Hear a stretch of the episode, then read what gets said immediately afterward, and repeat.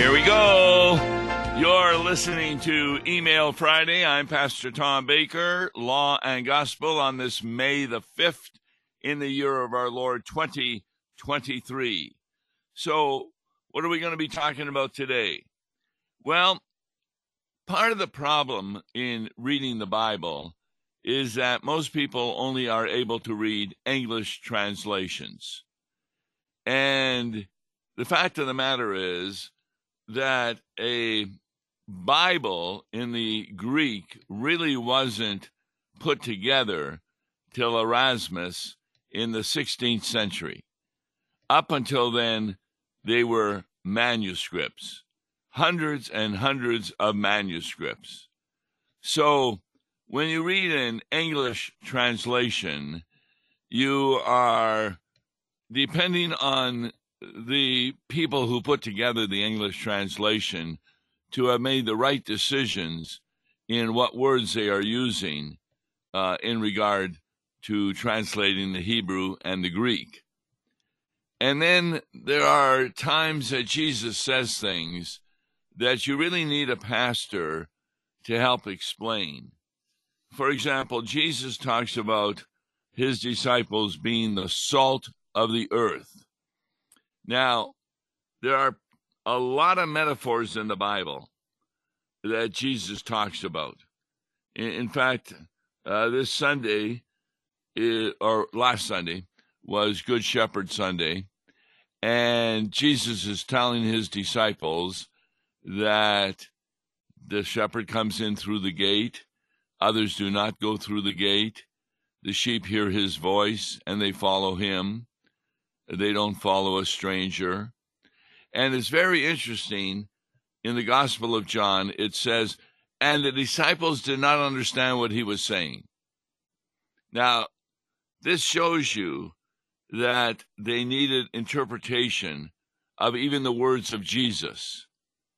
In fact, Jesus had said before his crucifixion that he was going to die and three days later he would rise again. Well, it appears that hardly anyone believed that, except a woman who anointed him for his burial. One woman, tremendous. So Jesus had to explain to the disciples what was the meaning of his crucifixion and his resurrection. And I consider it the greatest Bible study ever to have occurred. And that was on the road to Emmaus. Two disciples they knew about his crucifixion and they had heard about his resurrection, but none of this made any sense to them. So, how did Jesus make sense to them? Did he show himself to be Jesus? No. At first, on that road to Emmaus, they did not recognize him for whatever reason. Jesus had done this other times, like Mary at the tomb did not recognize him, thinking he was a gardener. But then he told them from the Bible, Old Testament passages, one after the other, fulfilled when Jesus said, I am the Redeemer. I am the resurrection and the life. And when the two disciples heard all of these passages from the Old Testament, even before they recognized it was Jesus talking to them, their hearts leaped for joy. And of course, when they sat down to eat and Jesus became recognizable to them, they ran back to Jerusalem to tell the apostles indeed what they had experienced. And at that time, the apostles told them that the women had also seen the resurrected Jesus and that the tomb was empty. So, this is the purpose of a pastor. A pastor is trained in theology. I make a big distinction between the Bible, knowing it, and knowing its theology. It's kind of like I enjoy watching YouTube things about all kinds of stuff. Well, here's a farmer and he gets up at four in the morning and he goes and gets on this big John Deere and he goes through the field and he's picking corn, which is on stalks and cobs, corn cobs. And what comes out are the actual pieces of corn from the corn cob. Now, I see that. I have no understanding how the machine did that. And so a farmer does understand it because at times he has to fix it. Sometimes the machine breaks down, and so he has an understanding. And this is like the Bible. You can read the Bible and yet not understand many of its words. So we want to take a look at two of them today. The first one is the salt of the earth. Why does Jesus use salt as a metaphor for what a Christian ought to be like? Well, in many African communities today, the only way to preserve things from decay is by applying salt to them. The preservative role of salt, it's natural. It does not depend on any other factors like electricity to be effective. Jesus knew that the earth is bound to decay if nothing is done to preserve it.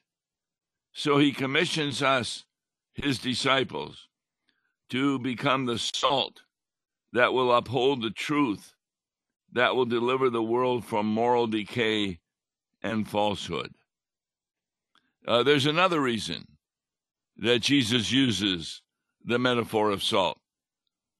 Have you ever eaten food that does not have salt applied to it? Boy, sometimes it doesn't taste very good. And that's a real problem today for people who are diabetics and need to stay away from salt. I, I still haven't figured out why grocery stores don't have an aisle just for diabetics where you can buy food that is really low in sugar, if none at all, and hardly has any salt in it. Now, more and more things are coming out, but they should have a whole row of this.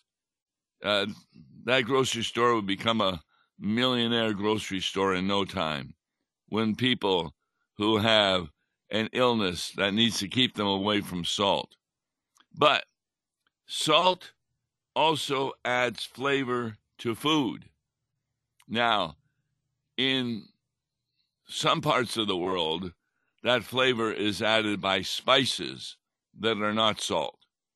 But at the time of Jesus, they used salt to add flavor to food. And how many times, even cooking a hamburger or a piece of beef or vegetables, you're always told to add a little salt. Well, Jesus wants us to be distinct and to add taste to the world. The presence of believers, no matter how few they are, should radiate the salt of grace and kindness in any environment that they are found in. As Christians, we should be able to preserve the truth of the Word of God and act as God's agents of grace in the societies He has placed us in. In fact, when you're listening to a sermon, all the truths of that sermon should be found in Holy Scripture. Because all that a pastor is doing is repeating the words of Jesus. And the words of Jesus are found throughout the Old Testament and the New Testament. When Jesus was on the road to Emmaus, he was only able to use the Old Testament to prove there were definitely promises, and of course, he showed how he fulfilled them. The New Testament had not yet been written. We have both the Old Testament and the New Testament, and so we can become the salt of the earth when we run into people who are living immoral lives, we can explain to them that that's not according to the will of God. And we can use Bible verses like the book of Proverbs that we're studying on Wednesday, showing God's will for our lives. So, these truths that believers are preserving are all handed down to us. And uneducated men in Bible times turned the world upside down. But unfortunately, today, we have even professors in theology and educated preachers are no longer capable of bringing changes in small communities because truth is no longer being championed. So I make a distinction between those who know the Bible and those who know the theology of the Bible. The word theology comes from two Greek words, theos, God, and logos, word. So, what is theology? Theology is how God thinks, it's the word of God. And so you can read a passage and you can read the English, you can understand what it says, but you miss out on the theology. What is really being said? Why is the writer, prophet, or apostle being inspired by the Holy Spirit to put that down? And the way you discover that is by that tremendous Lutheran principle Scripture interprets Scripture. So when Jesus was talking on the road to Emmaus, he used the Scripture, showing, first of all, that there was a promise of a Savior, Genesis 3.15, that that Savior would come and suffer, Isaiah, and that that suffering would include a form of death where he was pierced in hands and feet. That's Psalm 22, the crucifixion. In fact, I was just taking a look today. Uh, I've got more orders for the book Old Testament Prophecies of the Bible that are fulfilled in the New Testament. It's 40 pages of over 400 prophecies. And what you do on the left side is the prophecy from the Old Testament, and on the right side of the page is the New Testament fulfillment of that prophecy. Uh, you can order the book simply by emailing me at my new email address, Tom Baker at brick.net. That's B R I C K dot net. That's how you get a hold of me on email right now and I'll let you know, therefore, uh, what way in which to obtain this book on prophecies of the Old Testament. But the prophecies and their explanation and fulfillment help you to explain the metaphors of the Bible. So, salt is very important. There is a moral decay in our nations and societies today. And in a sense, therefore, the earth has largely lost its saltiness. The truth is no longer preserved, it's edited to suit the culture. And so, people, particularly who believe in evolution, where there are no morals at all. I mean, if you believe that evolution is the way to live a life, then why don't you become like a male lion and kill female lionesses and also eat the children that are not from you? I mean, evolution is not the way to follow God's way. And therefore, having the salt of the earth, we learn from God what are His ways of having us live a life. All the moral lapses in our societies and nations today are a result of a believer's inability to preserve the people by telling them the truth. Just recently, we talked about this radio personality who says he will not come down with the Chinese virus because he has faith. And the first thing that came to my mind, he has a congregation, and in the congregation are human beings who die. And they die from COVID, some of them. What's he going to say at their funeral? That they did not have faith because they got COVID? This is ridiculous. Even believers fall under sickness, injury, and unexpected death.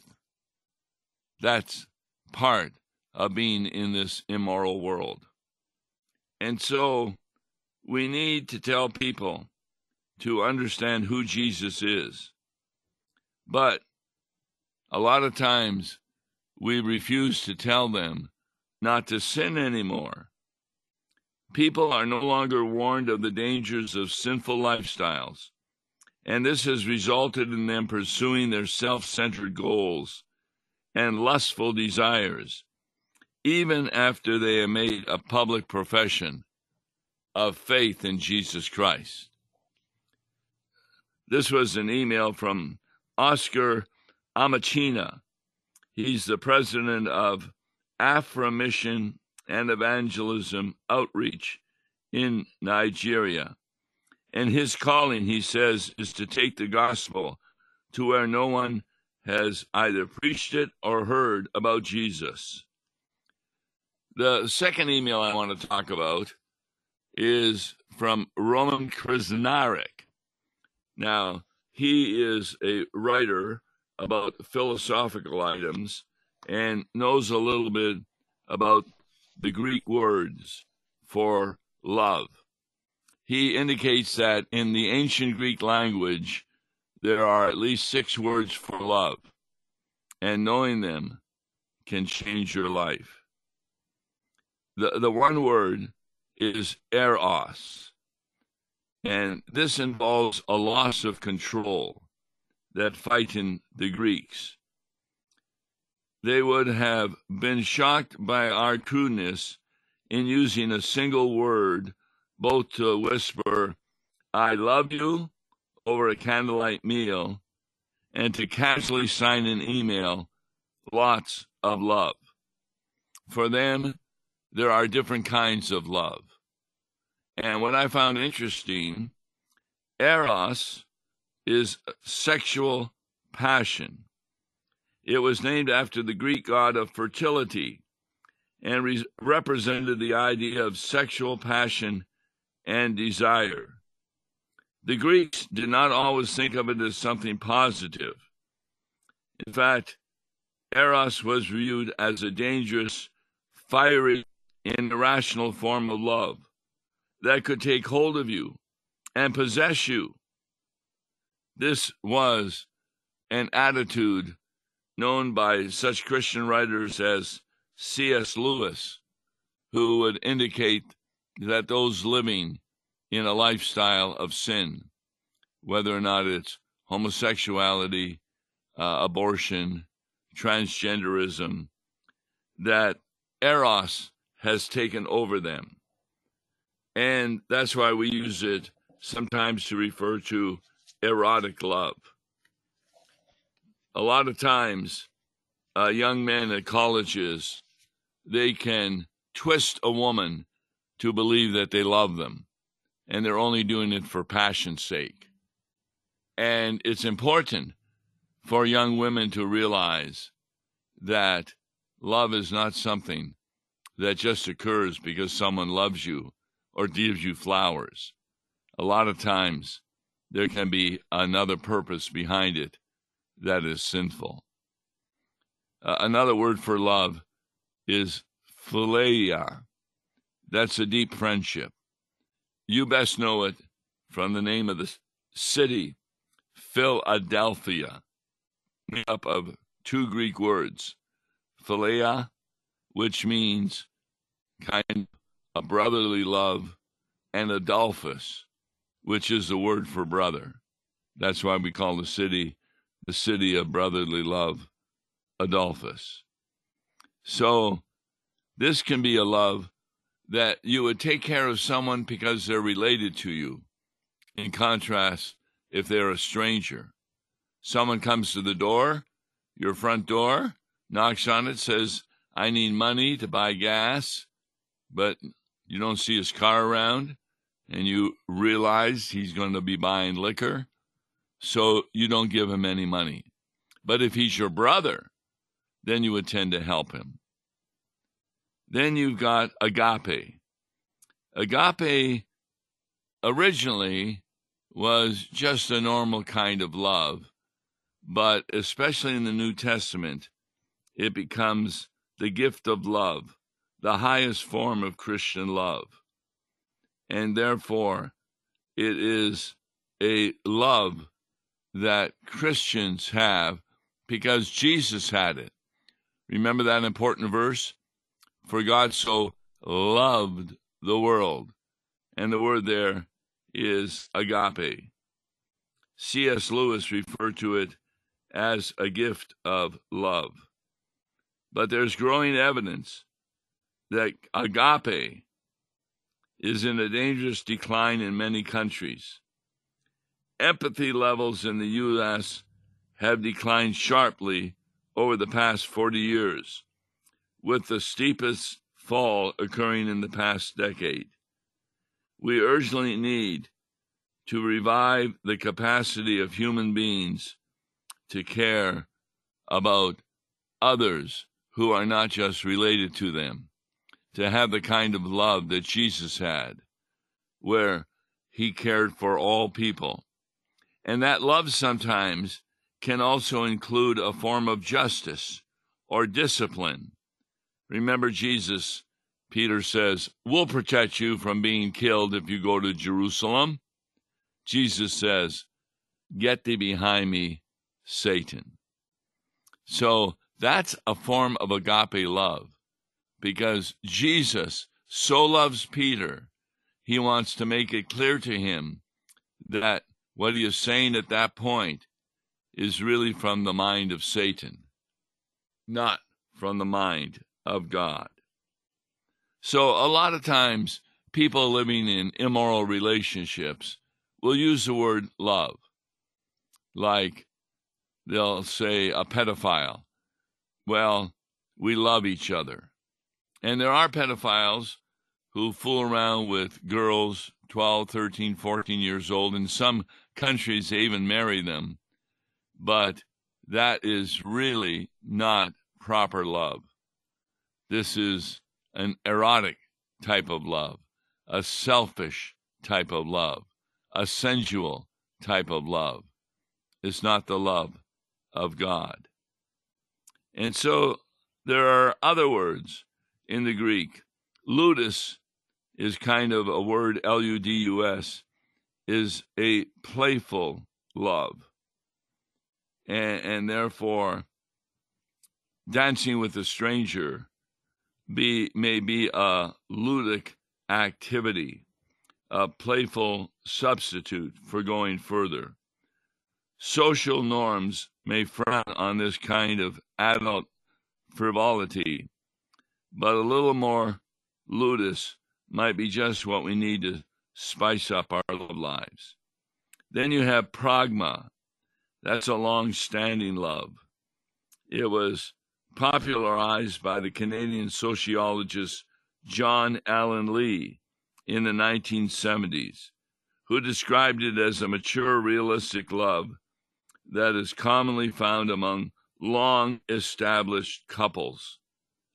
So, what we're talking about here is the first love you may have towards someone you want to marry may be erotic, but once you're married, it can form into an agape type of love. And yet we use the word love to cover all of these instances. I mean, how many times when you go to a restaurant, they ask you, What are you going to eat? And you say, I love the ice cream they have here. Well, that would be a different form of love, obviously. Yet we still use the word love here. So it's important probably the best book in the Bible about the Bible to have is a concordance that not only has the English in it, but also tells you what the particular Greek word is. So if you look up the word love, like in Strong's Concordance, which is available from Concordia Publishing House, a big, big book, you find many words for love. And then you go down until you find John 3:16, and there you will find the word agape. And it's written in such a way that you can read it. Then you can read the other verses that have that word agape in it to help you understand the proper meaning of love. This is why you need a pastor trained in the original Greek and Hebrew.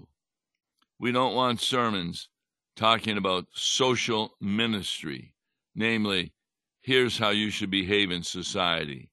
Here's the kinds of things that you should be fighting against, like racism, etc. Although those are important topics, the sermon should be about the love of Christ, who died so that you will never really die, and who lives so that you will live eternally. Every sermon ought to divide law and gospel and take a look at the text and in the context tell us what the meaning of those words are.